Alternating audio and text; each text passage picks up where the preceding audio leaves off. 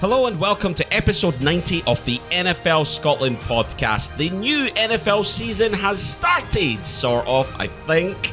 Um, free agency is certainly underway and we're getting trades. My name is Cameron Hobbs. And my name is Paul Mitchell. We might be in isolation, but together we are something beautiful as we bring you a podcast and all the latest happenings from the NFL. Uh, don't worry, we're not going to sing Imagine or anything like that. We're just going to talk about the NFL. Yes, things are underway. As I said at the top there, the uh, new season is underway, but the league have set some rules about what you can and can't say. So we'll be sharing what we can and can't talk about. Indeed, and to finish off on a musical theme, we'll be singing the new song that's coming out of New England. It is, of course, from Les Miserables. Uh, I thought you were going to say bye bye Brady, Brady, goodbye. I was I was trying to be a bit more West End of of, of, of, the stage and screen rather than the West End of Glasgow, but thank you. And that was my singing debut as well. Anyway, to do all that and more, we're joined by Sky Sports News presenter and big cheesehead Charles Patterson himself. Hello, Charles.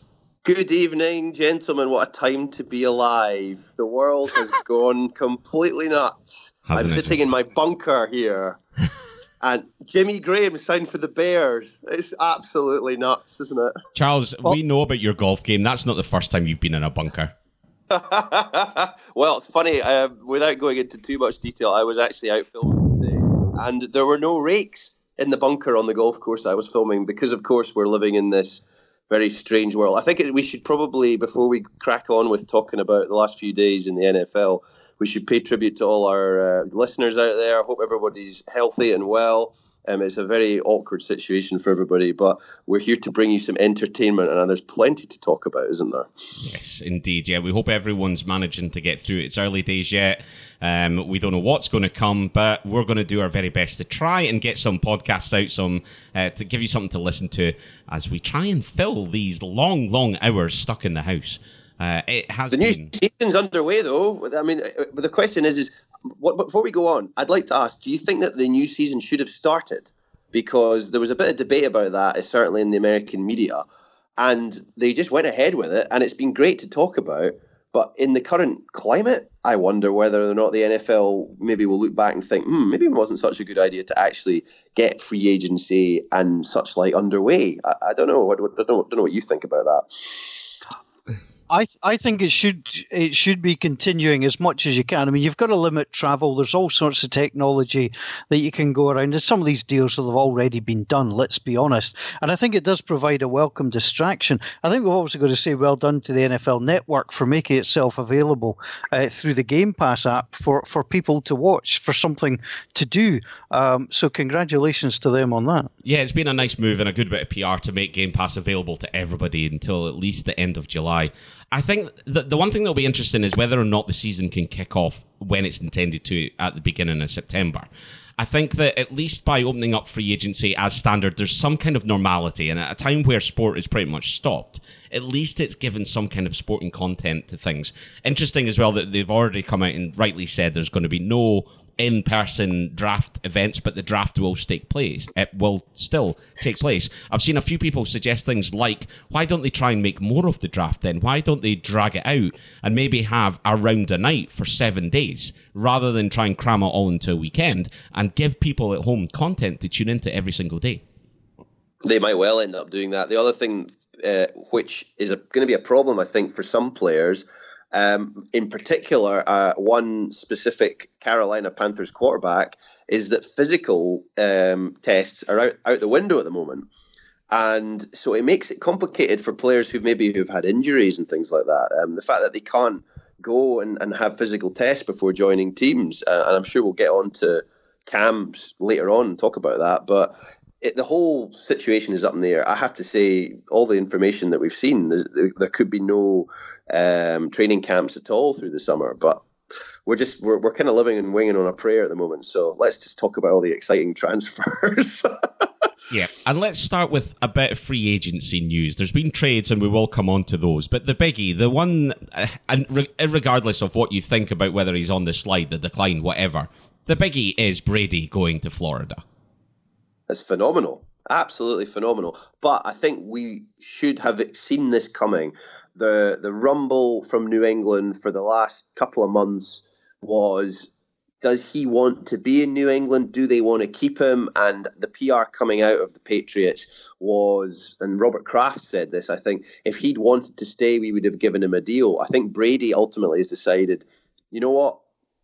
They've not given me the weapons. I'm going to move on. And I don't think he perhaps felt completely loved here because he's getting a massive deal, huge deal in Tampa. And he's going to be working with a great wide receiving corps and he's going to be working with Bruce Arians as well. And I think he maybe looked at New England and thought, well, if they're not going to stack up that offense and make things better for me, why not? Why I want to go somewhere that I'm going to be able to win. I'm, he's into his forties now. He's not got long left. I don't blame him for going, but it, it's it's the end of an era, isn't it? it? Very much the end of an era, the end of a dynasty. It's and I wonder whether we've had this end of the Patriots dynasty chat for so many years now that there was almost that cynical part of hearing the stories of Brady leaving New England that personally and myself I was like there's no way. There's no way he's leaving. He's he's going to finish his career there because he's so invested in New England. Why would he go anywhere else? And other than for money because I'm not convinced that he's got any better chance of winning in Tampa than he does uh, New England. Certainly that division he's going into is a hell of a lot harder than the AFC East is.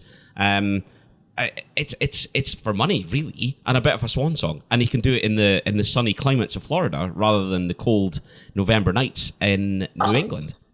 I, I, I think Tampa's a good team now. I think they're immediately I think they were a good team last year and they were let down by a quarterback who was scattergun. I think all of a sudden they are an upgrade. I think I, I think he's an upgrade on Jameis Winston. I don't think there's any question of that. He's got weapons and there's also a defense there that was impossible to run against. And they've, you know, they've kept their, their key pieces there. I think Tampa will be right in there with a shout of making the playoffs. I think Personally. at this point we need to go to Mr. Mitchell because this is his division. Oh, he's cacking it, isn't he? yeah, well, okay, I'll, I'll, give you a couple of of different takes. One, it's irritating, and I'll tell you why it's irritating. Is it's going to lift the New Orleans Saints against Tampa Bay Bucks, which were reliable, solid, six o'clock on a Sunday night games because they stunk uh, because of Tampa. Now it's going to go to Sunday night football or Monday night football or Thursday night football, which is harder for me to watch. So. So, so it's selfish of you. Uh, yeah, I'm absolutely. really selfish. I'm sorry. I, you know, we we live in, live in strange times, so I'm allowed to be selfish. Uh, the, the second one is let's think about why he might be going there. I think he's going there to try and do something that nobody apart from Peyton Manning has done, and as that is actually leave the place that he was most well known and gone and won a, another Super Bowl. Peyton Manning achieved it. Joe Namath couldn't do it. Joe Montana came close but couldn't do it. You know, we saw your Green Bay great go away to the Vikes and the Jets to try and do something. He couldn't do it. So I think there's an element of he's throwing himself a fresh challenge, but I think he's been very clever about it. Bruce Arians is a terrific, really well respected coach. He's not going to, you know, ride him too hard. He's going to give, you know, Tom Brady what he wants. He's looked around possibly the best place to win. They've got a great receiving corps. They've got fairly solid at tight end. It's a good looking offense. I mean, remember, it was 30 for 30 um, for Jameis Winston. Now, even if he'd halved his, his interception rate, they would have had a phenomenal season. They could have been 11 and 5. Well, they won seven games, didn't they? Exactly. They even with him chucking it everywhere. Yeah. So, so um, if you if you say that they could, I I think they could have gone eleven and five, Charles. And I the nucleus is there now. The problem they've got is it is such a quarterback heavy um, quartet, but. If Brady backs himself, and he no doubt will, it, I think this becomes the division to watch. Well, Shaquille Barrett staying, and he what, had 19 sacks. Jason Pierre-Paul staying. Vita Vea is there, so that defense is decent. I think they need the, the secondary needs to sort itself out. The, the, interesting thing for me, from a Tampa perspective, um, and I, I was uh, I was amused to see that the the uh, the Tampa Bay Buccaneers website I think nearly crashed because everyone was trying to sign up for season tickets. Um, but from a Tampa perspective, you've had a quarterback who just airs it out, who's gung ho, who lobs it down the field, and sometimes it happens and sometimes it doesn't. You've now got the most conservative quarterback in the league who never throws interceptions, who constantly throws it away whenever there's a bit of heat on him. How are they going to evolve that offense? And the other thing is the offensive line. as, as much as he's got lots of weapons, is that offensive line good enough to protect him? He's not exactly got lots of mobility in the pocket. So it'll be interesting to see how Arians deals with that and whether how he drafts maybe in terms of getting a bit of uh, offensive line help for Brady. But the defense is good. So uh, the, the, the the other question that comes out of this is who's going to be the quarterback in New England now?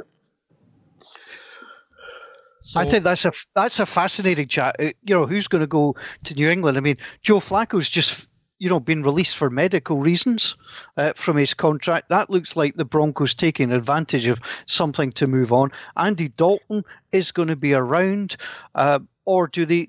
I, I, can't see them going straight to the draft. I really can't. There's uh, a bit of rumble about Jacoby Brissett perhaps going back to New England because of what's happened with Indianapolis, and we'll get onto that in a minute as well. And and then you've got Cam Newton, who is probably without a team. So before we move on, because there's there's a lovely little thread that we can go through Carolina to get to New England via Indianapolis. But before we do, I just before we move away from Brady, I'm I'm going to go out early on this one with a prediction. Um, and I am going to predict that Tom Brady does not lead the Tampa Bay Buccaneers to a winning season in the 2020 NFL League.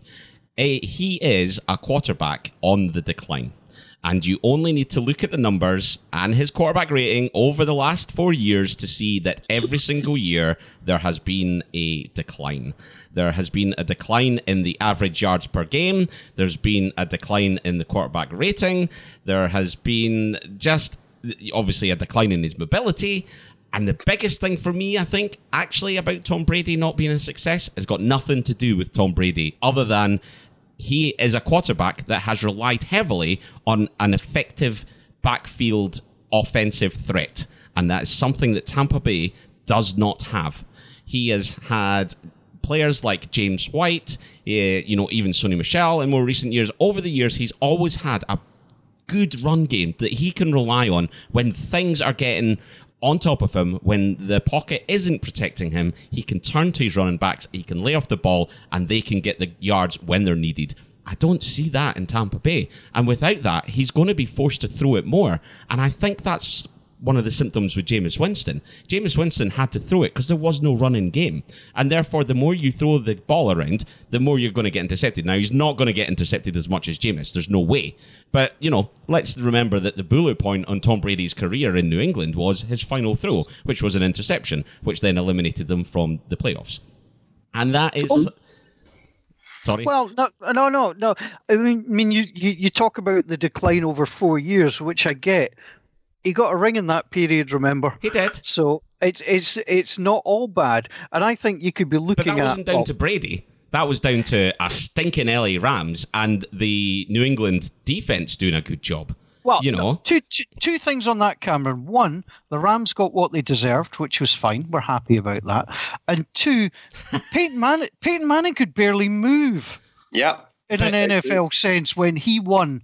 So you just eh, you could just be that missing experience piece. You go into that huddle you exude the confidence and you just do what you have to do to get them up and down. That could be enough. My concern and, and it'd be interesting for charles take on this i think he's going into a really hard division. And I, I think every game in that division now looks tremendous. Yeah i would agree. Um, well look at that. You got you have two elite quarterbacks in Brees and matt ryan. Um, you've got Carolina is going to be in a bit of a rebuild, but they're decent enough that they're going to win a few games. You would think. I I, I can see. I, I stand by this. I think this is an upgrade. I think that they may have a winning season. I think they might miss the playoffs because it's that difficult a division, and it's that difficult a conference. The NFC is a far stronger conference than the AFC, but he immediately makes that offense better, in my view. The question for me is, will they be able to protect him? They've got a good defense.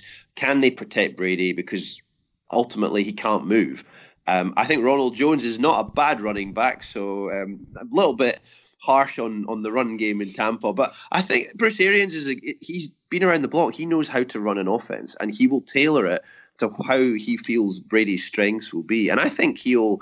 I think it'll be really it'll be fun to watch. But you're quite right about the TV scheduling. They're going to be on prime time all the time now. It's going to be fascinating. Absolutely, absolutely. If you look at the Tampa Bay Bucks depth chart, they've got Ronald Jones II, Dare Ogunbowale, T.J. Logan. It's then I think Jamie Borthwick, and then it's Aca'Cedric Ware. That you know they're not particularly deep there, and I think that is an area of concern. We've not addressed though the main thing that Tom Brady might do now he goes down to Tampa Bay. He might have an influence on these new uniforms that are coming out in April because they're going for the redesign this year. And rest assured, I don't think Tom Brady would want to be running out in that horrible red and pewter with the digital numbers. So it's going to be interesting to see what what they what they go with and whether he can actually say, actually, that's rubbish. I'm not wearing that. I, you know, they don't have a colorblind quarterback is probably one of the things that you can probably go into this with. But I just, you know, I just, I, I, I think there's gonna, too much I'm hype. Take getting... your bet, by the way. I'm taking your bet. I think they, they are going to have a winning season, and I'm wanting a burger, please, if they do. I think you're already due me a burger. Um, you know, hang on, I, I've got I've got paper here, so we're going burger bet. So our our burger bet is so basically, Cameron is saying no better than seven and nine. Uh, no. What you said? I said not a winning he said, season. He said no winning season. So, so eight and eight. No, eight, no. So eight and eight. Charles, you're taking the over on that. So there we go. It's written down, and the uh, first burger bet of the season. The Brady do you burger. think that? Do you think that they have a chance of winning the division, Paul?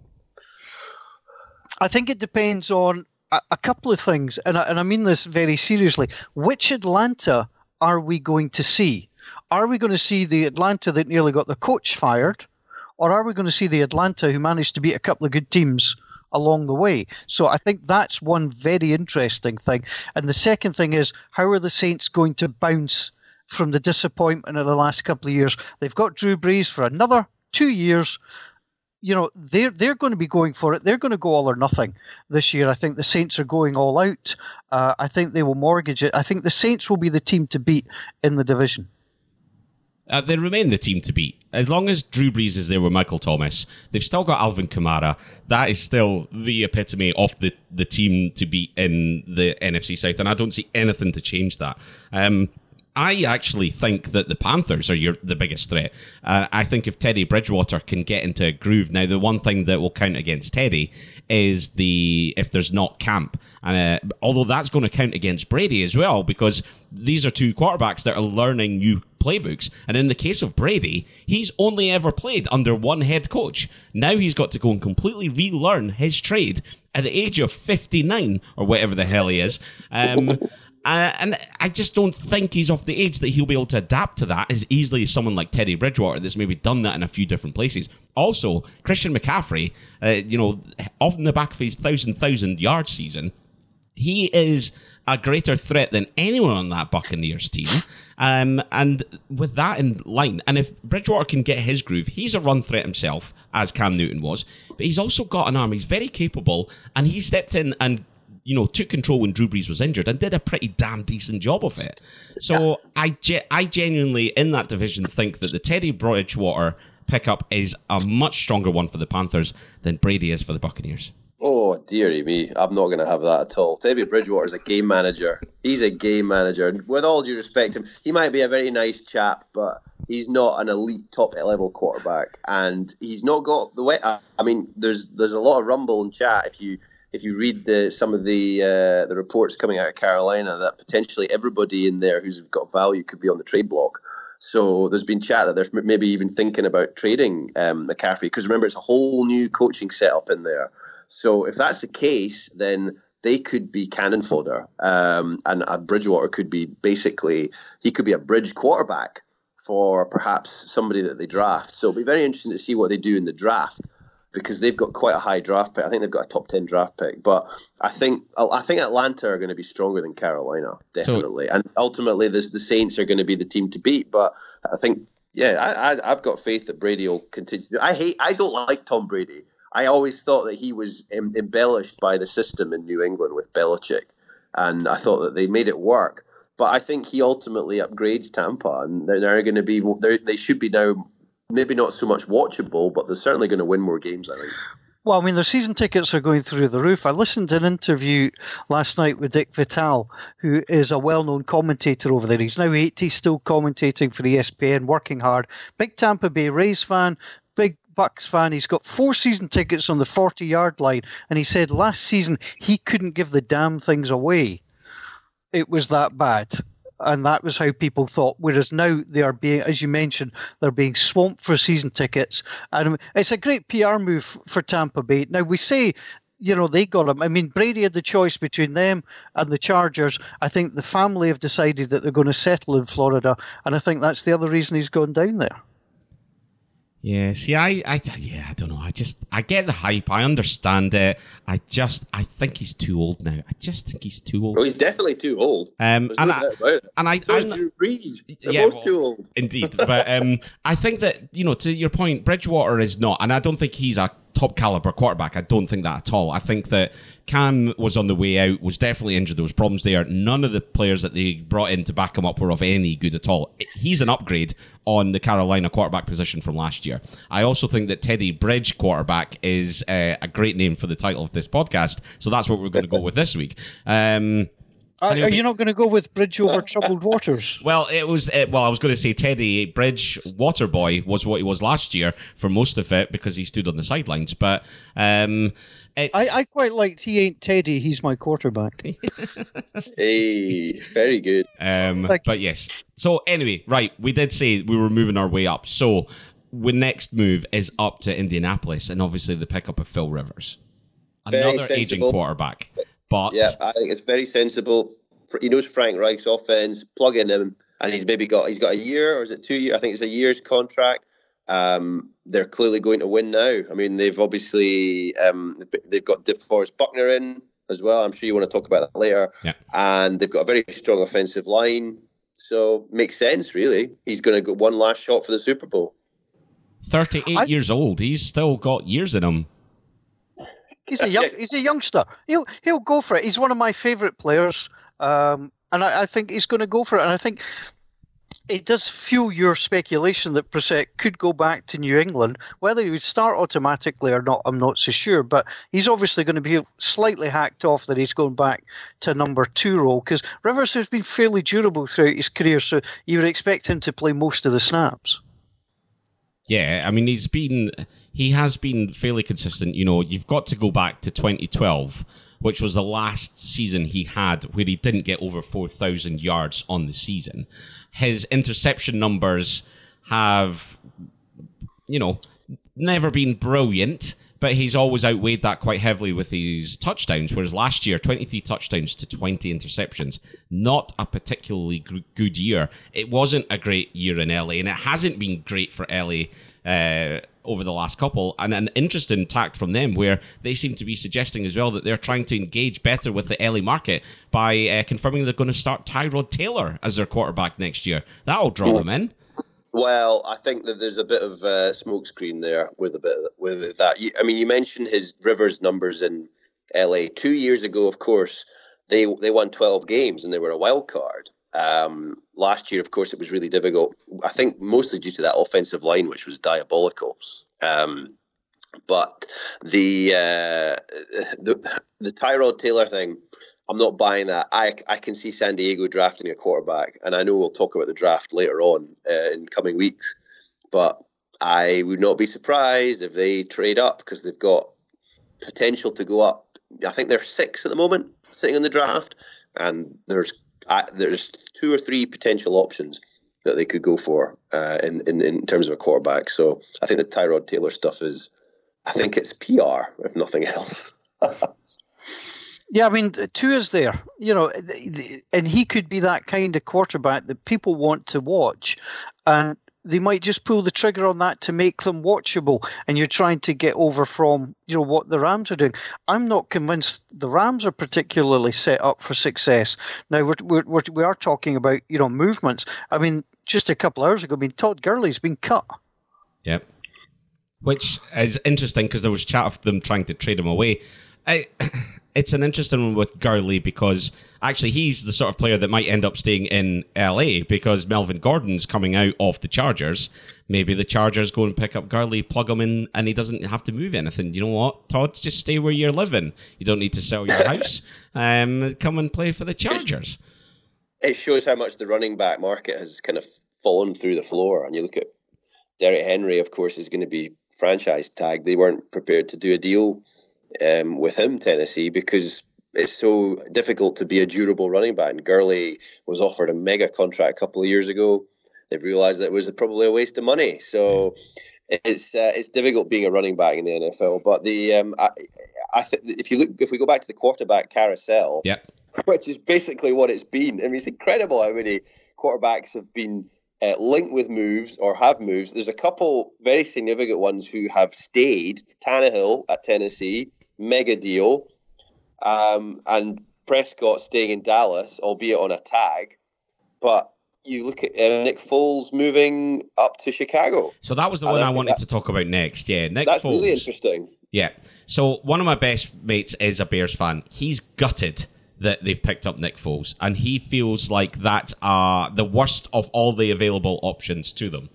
Um, and I, I don't know with this one. I think if you're looking for the biggest upgrade from last year to this year, I think Nick Foles on his day is so much better than Mitch Trubisky that this has the potential to be the biggest upgrade. Yeah, I think that's fair. And I'm personally, as a Packers fan, I was hoping that they wouldn't get a quarterback at all and stick with Mitch Trubisky because he's garbage. But they uh, have decided. I think they, I, I think he's Nick Foles is a de- is a decent enough player when he's fit. I mean, he he knows um, Matt Nagy's offense. He's worked with Matt Nagy before. So again, I think that they will look to be able to just plug him in as and when. I think it, it from what has come out of Chicago, they have said that they want to move forward with Trubisky and give him a chance. But he has now got a really experienced guy with a Super Bowl ring sitting behind him. If he makes one mistake, he's out of there. So it's a bit like the Mariota Tannehill scenario last year. Mariota started the season, didn't produce the goods, got benched. Tannehill came in, and the rest is history. And you you can see Chicago doing that. It's the, it's the one smart move that Chicago have made so far because everything else they've done has been completely daft. But, yeah. Well, Mitch Trubisky. I mean, the only reason. The only way I see him getting a lot of playing time in Chicago this year is if he goes to the White Sox because I, I don't think he's going to be doing much. You've got Nick Foles. You're, I mean, the good thing is you know, that Jacksonville realized that it wasn't going to work. It's only a fourth round pick. So, you know, Chicago haven't overpaid for Nick Foles. But if you're going to move from Jacksonville to Chicago, what guarantees are you getting? Are you has he been told, look, Mitch Trubisky starts, but tell you what, you know, he sneezes in the wrong direction, you're in? Or is it basically you're going to compete for the job during training camp. That's what I, I don't really think has come out yet. Yeah, and the, the, the one the striking aspect of that deal is if you're Jacksonville, what a salary dump that is. That's 33 million of dead money. Unbelievably bad business over the last year and a half to get him in and then ship him out the door. And it means that they're going to go ahead with with Gardner Minshew as well. So it shows how well he did. But um, I think Foles, this is his last chance saloon, so he'll be pretty pumped to try and, and make an impression. Um, uh, but I still think they'll start with Trubisky. Hopefully, they'll blow a few games and then they'll be out of the division. Then they'll give Foles the reins for the rest of the season. Which meanwhile, Green Bay will be sauntering to the division title by this point. So. Come on, Cameron, take him up on that. That's, burger, that's gonna, a burger bet. I'm going to let that one slide. I'm going to let that one slide. I think the, the, the one thing about Foles that's got to be a worry is the fact that he has never completed a full season uh, anywhere that he's been. You know, there's definitely a good Nick Foles and there's a pretty bad Nick Foles as well. You know, his worst season from a quarterback rating point of view was 2015 with the St. Louis Rams. That Rams team stank, so we'll give him the benefit of the doubt there. Um, you know, we'll remember him for that amazing uh, time with the Eagles when he stepped in, when Wentz went down, and he led that team to a phenomenal Super Bowl. Uh, and he's not just a Super Bowl winner, but he's the highest scoring quarterback in a Super Bowl. You know, he led his team to a record victory, uh, which was quite something. Uh, I think it's a good bit of business by the Bears. I think what they've got there is a, a, a, an actual threat to Trubisky. Now, for Mitch Trubisky, you either take this opportunity to raise your game and you figure out how to make it work, or you fold and there's someone capable there to come in and take over. I think Trubisky may start the season, but I mm. think that we'll see Foles, like you said, you know, by probably week three. Uh, and I think that that'll be the case if Trubisky comes in and just can't get it going again because there's talent in that Chicago team. I had really high expectations for them. And to your point about them doing stupid business, I mean, throwing that much money at Jimmy Graham for me just feels nonsense. Robert Quinn's an interesting one. You know, obviously a defensive end. He had a couple of amazing seasons at the Rams. 2013, he had 19 sacks, which is impressive. Um, last year with the Cowboys, he wasn't terrible. He had 11 and a half sacks in 14 games, which is not an awful return. Um, no. But it is a lot of money. Uh, and I guess it's one of those ones where, you know, they needed to fill a gap there. There's definitely worse players. He's sort of semi proven. We know what he's capable of. I don't see that as terrible business, but the Jimmy Graham thing, I was just like, geez, why are you chucking that much money at him?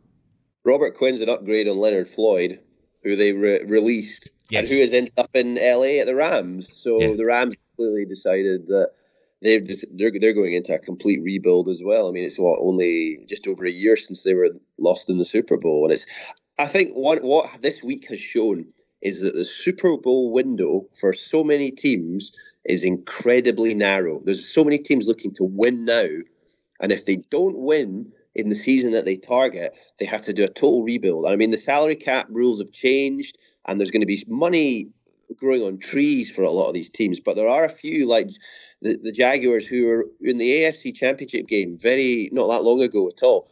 I mean, you could hardly see them winning a game in the coming season because they're in salary cap purgatory.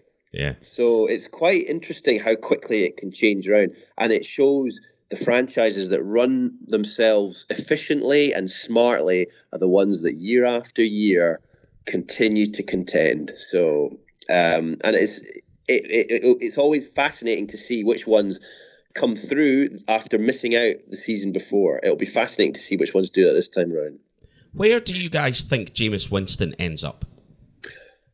Well, it's if you look at the options that are left, um, Cincinnati, you would imagine, are going to draft Joe Burrow.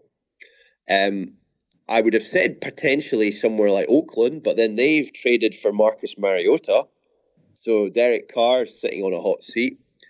Um, beyond that, the only place where there's a bit of well, uh, besides New England, who don't have a starter, the only place that, it, in my mind, is a question mark is Denver, with Drew Lock, who is not proven, and you wonder whether they might sign a, veteran like uh, Jameis Winston potentially to sit behind him or to challenge him. That to me, logically, seems the only place that he might be able to go. And it's the same. It's the same for Cam Newton and Andy Dalton. I I could see um, him going either to Seattle or Dallas as a backup. That I think is is what he's looking at. I, I you look around and you think, where's a starting job going to come? And I don't see where a starting job for him, given that he is a. I mean, I've heard him call a drive killer. You know, you're playing, you're playing well, you're marching down the field, and bang, you know, 30 interceptions during the season. Okay, you could argue some of them weren't his fault, but the majority of them were his fault. I, I just don't see, you know, wh- where he goes as a, as a starter. He's he's thrown for five thousand yards. That's the scary thing. Some this of them even the in the right direction. Well, he must. He probably threw. If, if it was all in the right direction, it would have been about nine thousand. he, yeah. he's he's got value somewhere. This guy is clearly talented. He's just not. There's there's a missing piece, and there must be there'll be a coach out there somewhere or an offensive coordinator out somewhere out there somewhere thinking, I can do a job with this guy. There the other the one place that there is a question mark long term over quarterbacks is Pittsburgh because we don't know what Roethlisberger is going to his health's going to be like coming back. Would Pittsburgh take a punt on a veteran like um, Winston or Newton or, or, or Andy Dalton? Nobody knows that, but there's not a lot of options left. This is what this is why it's so difficult now. There's only 32 starting jobs. And you've got to be good and you've got to be consistent. And then you've got the guys who are being drafted. And two or three are going to be drafted this year who may well start. So look at poor old Josh Rosen. He was drafted two years ago. He was a hot prospect, and now he's lying on a beach in Miami with a no prospect at all. Yeah. Yeah, I mean, it, it, sorry, I mean, I'm just, I've just, you know, I'm, I'm scrolling through various things. You know, you, you look at, and I, I genuinely can't see the starting quarterbacks either, not because they're particularly great. You could argue Washington is a potential landing spot if the Dwayne Haskins thing doesn't work out. Um, but I, I, genuinely cannot see, and and be interesting to the, you know the people listening to this if they can think where he would actually go to start because I just can't figure it out. I mean, if it doesn't work out for the Chargers, does he go there? But the Chargers have got a high draft pick. I've already mentioned. I think they could go for Tua. So I think it's a fascinating one, and it just shows you that you know, he had the four year contract, franchise tagged, it's not worked. And I think Tampa did the right thing last year by not throwing buckets of money at him. So I think there's three potential landing spots, and there's one outsider that I'm going to pitch forward, and I see it as being one of these. I think he ends up at either the Jacksonville Jaguars to go and back up Gardner Minshew just in case that Minshew mania was a rookie season wonder. Um, I think that there's a potential he ends up in New England. I think that that's not unreasonable. I think that you're talking about a missing piece. If Bill Belichick wants to go out in a swan song, uh, imagine taking someone like Jameis Winston from a 30 interception season and then taking him on a Super Bowl run. Um, and I think that the other one is the LA Chargers um, because he is whether he throws interceptions or not, they're used to that based on Philip Rivers' season last year. He only threw 10 more than Rivers did. Um, and he's a way more exciting and much higher potential than Tyrod Taylor is. The outsider for me uh, would be the Pittsburgh Steelers because I don't think that Mason Rudolph or Duck Hodges were any good at all. I think that Mason Rudolph's got loads of question marks over him. Ben Roethlisberger obviously coming back after a long injury. He's not young anymore there's only so long that he can continue. And if he gets another heavy head knock or anything like that, or that elbow just doesn't recover, then someone like Jameis Winston's a better prospect to come in and play than either Rudolph or Hodges. So that's my pitch. I, I, I'm fairly certain that New England would not accept Jameis Winston. Boston is a hard, hard sports market. It's not Philadelphia, granted, but it's a hard, hard sports market. Could you sell losing Tom Brady you know, six rings, greatest of all time, blah blah blah blah blah, and bringing in an interception machine. Now, yeah. Bill Belichick may see that as a challenge, but I'll tell you what: uh, is it WFAN in Boston or WD? One of them, the main radio station in Boston, would absolutely slaughter you if you went down that that route absolutely slaughter you. There's there's no way that they would accept Jameis Winston coming in there. I just cannot see. It's WEEI. That's the name I was trying to remember. I just don't think that would sell. Belichick, I can see, and Josh McDaniels, the offensive coordinator there, they are going to go for somebody who they can trust. And of the quarterbacks on the market, if we're looking at them going for somebody who is a veteran who's got experience, then the three are Dalton, Brissett, Newton. Now, who do you trust? Do you trust Newton's fitness? They've worked with Jacoby Brissett before. Andy Dalton is a good quarterback. He's been to the playoffs. He's been let down by a franchise that was, has been sleepwalking for a decade or more. Uh, he's made mistakes. I think it's the toss up between Andy Dalton and Jacoby Brissett if you're New England. If you're wanting to go down that route, I can't see them drafting a rookie. It's not the way that New England do do business. Having said that, they seem to be clearing the cupboards out up in Boston. So you don't really know what's going through Belichick's mind. And of course, he's one of these rare um, guys who not is just he's not just the head coach; he runs the front office as well. So, what, are we going to go on to the other man who runs the front office as well as as a head coach? Well, see, just before we do that, yep. Charles, I, breaking news: I have to say Todd Gurley has just won the internet because he has just tweeted this minute. Damn, I got fired on my day off. Hashtag hashtag quarantine and chill. well played. That that's genius. Uh, I'm sure. I'm sure that, that, that, he'll be cushioned by the signing on fee when he signs for a new team. I'm sure that'll be that'll make him feel better. Yeah, brilliant. Absolutely brilliant. Yeah. So let let's get to. I mean, the, the unbelievable doings in, in Houston, because I presume Cameron, that's where you're going. Yes, um, I'm just going to go out and say this uh, before we go on to Houston's because we're we need to spend the rest of the podcast just talking about that absolute shambles. I'm I'm saying now, I'm Jameis Winston, New England. The, the more you argued against it, the more it made me think it's going to happen. I, legitimately, I, I honestly, but that's the last of it. Burger bet. Burger, Burger bet. Fight. Yep. Burger bet. Let's double down. Jameis Winston. Jameis to New, uh, to New England. To New England. Jameis okay. to New England with these new fixed eyes and not having to play anybody in red. Um, I think you know you take the risk. He's got a backfield. There's so many. There's so much upside there if Belichick can fix him. So there, that's what I'm going with. Anyway, right. what on Bill earth O'Brien. is Bill happening O'Brien. in Houston?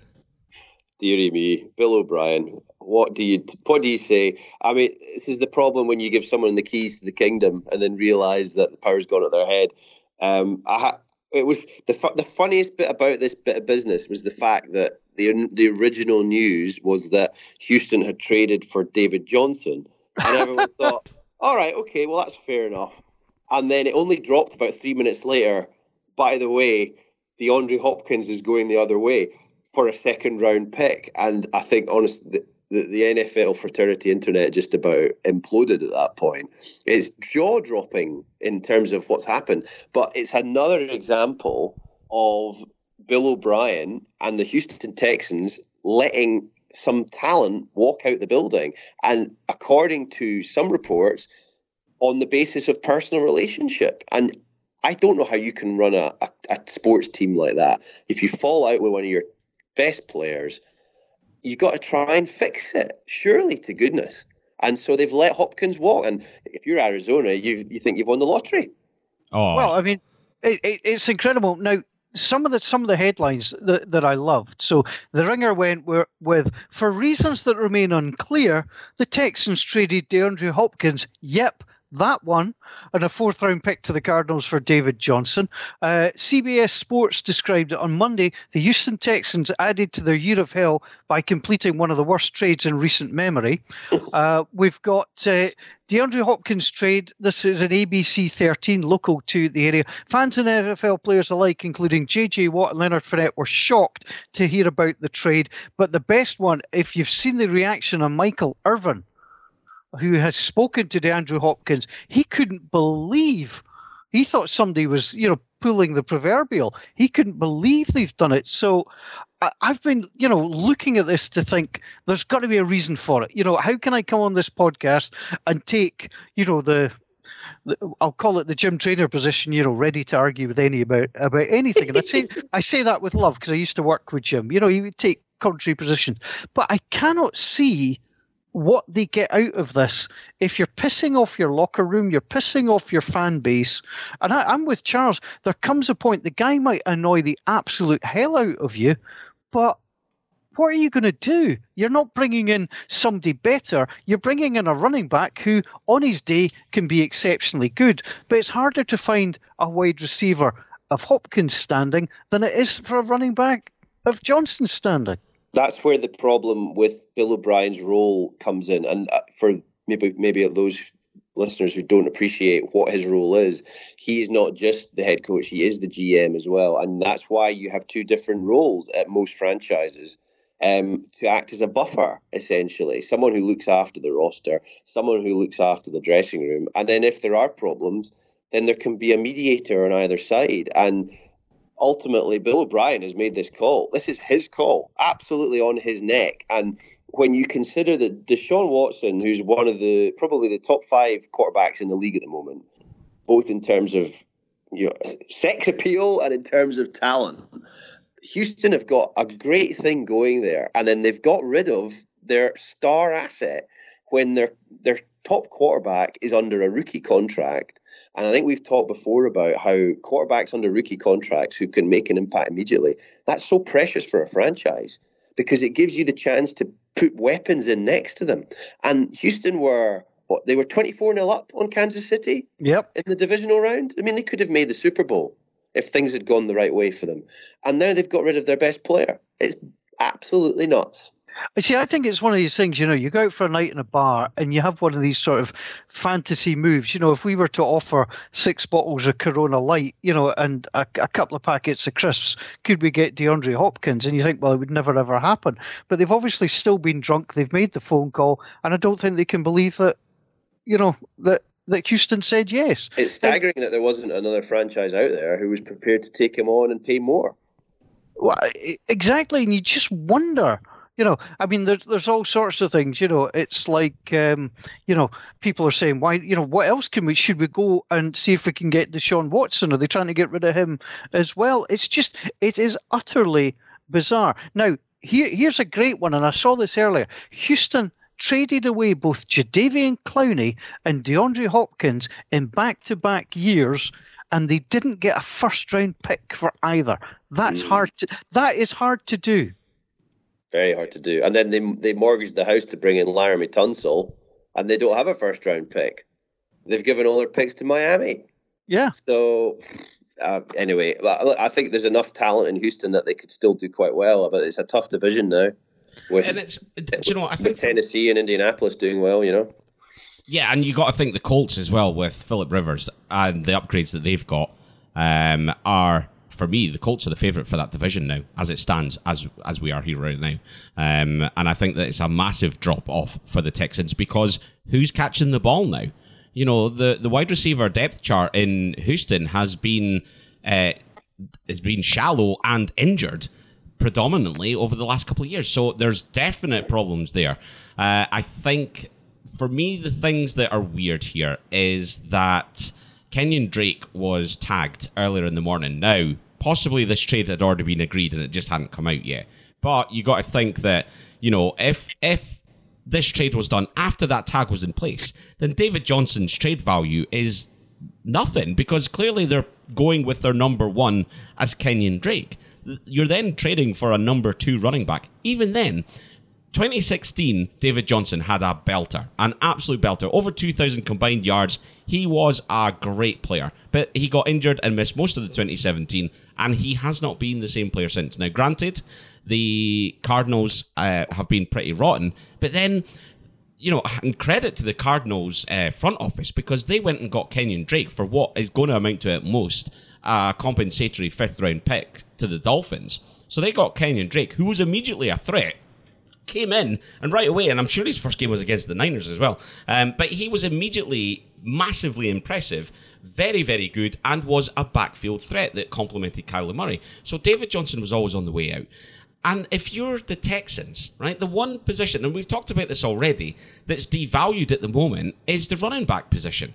And you look at some of the other running backs that are out there, and still sitting as free agents right now. You've got Devonta Freeman, you've got Melvin Gordon, uh, okay, you maybe didn't know it. You've now got Todd Gurley. Carlos Hyde was there last year. He's still available. Even Frank Gore would have been worth a season.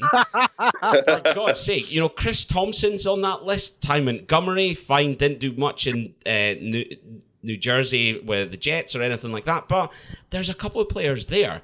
Ameer Abdullah is an available running back. Now, if you've watched All or Nothing, you know that that's the player that the Cardinals wanted before they eventually got David Johnson.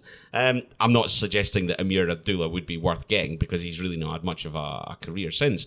But if you look at the available wide receivers, it's a comparison. So you've now got to go and fill a gap. They went and got Randall Cobb. And to be honest, he's the best of what is a pretty bad lot. You look through it Nelson Agholor, uh, Geronimo Allison, Robbie Anderson, maybe a, a, a, a, bit of a punt there. He, he showed an upside. Travis hmm. Benjamin, mm. Phillip Dorsett, uh, Devin Funchess, Taylor Gabriel, Josh Gordon, nobody's touching him. Rashard Higgins, similar sort of stuff. Johnny Holton, Breshad Perriman. Emmanuel Sanders is the one player that's on there uh, who's available. I still hope he ends up back at the Niners. But there's he's going to the Saints. He's going to the Saints. there's a there is a very deep um, wide receiver corps in this year's draft, which would be great if if the Houston Texans had a number one draft pick, yeah. which they don't Not, because they got rid of it. So you know maybe they think that they can pick up a draft a draft pick if they can shuffle their packs about. But I, I honestly, it's it's but unfathomable. Even if they take a wide receiver, I mean, I get like fine, the salary might have been an issue, but there's other pieces that you offload in Houston before you offload uh, DeAndre Hopkins, who is just one of the best. Um, and wasn't like it wasn't like an Odell Beckham situation where Odell was clearly disruptive in New York and they wanted to move him on because you know what it was just going to be better that way. It didn't feel like certainly from the outside looking in that Hopkins was a problem, and you just ah absolute disarray. Now, interestingly, I wonder. I wonder whether, with all this negative feedback, I don't think the players have had their medicals on this one, and therefore there's still an opportunity for the Texans to get out of it. I wonder whether they will see this and they'll now be hoping and really hoping that David Johnson fails his medical. Well, that that would be very convenient, but um, that would I think ultimately we're only going to know what the, the, the real depth behind this is when Bill O'Brien finally actually speaks to the world, which may not be for many, many months. No, no, he, he was quoted today saying because that, that, that's about as much sense as he makes. Uh, well, another wide, the other wide receiver move, which was really um, interesting for me, and this is uh, a, a, classic case of a team going all in, is um, the Bills trading for Stefon Diggs, and that's a that's a great move, an absolutely like, brilliant. Like not just for the fact that not just for the fact that he's now out at the NFC North.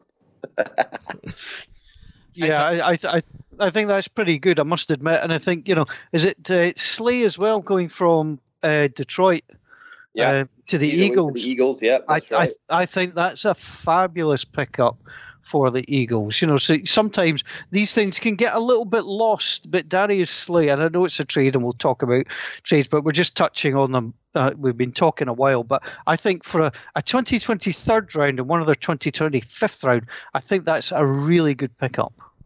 Yes, I, I definitely agree. There's there's been some good business there's definitely been some bad business, and there's still a whole load of business still to go. We've not even got to the draft and all the trades that will come with that. We normally do see players getting drafted during that, and again, interesting to see how that plays out with everything that's going on with the lockdowns um, and how all that pans out. Uh, interesting couple of weeks ahead for sure. But for me, I think I'm gonna, you know, we have been talking for almost an hour.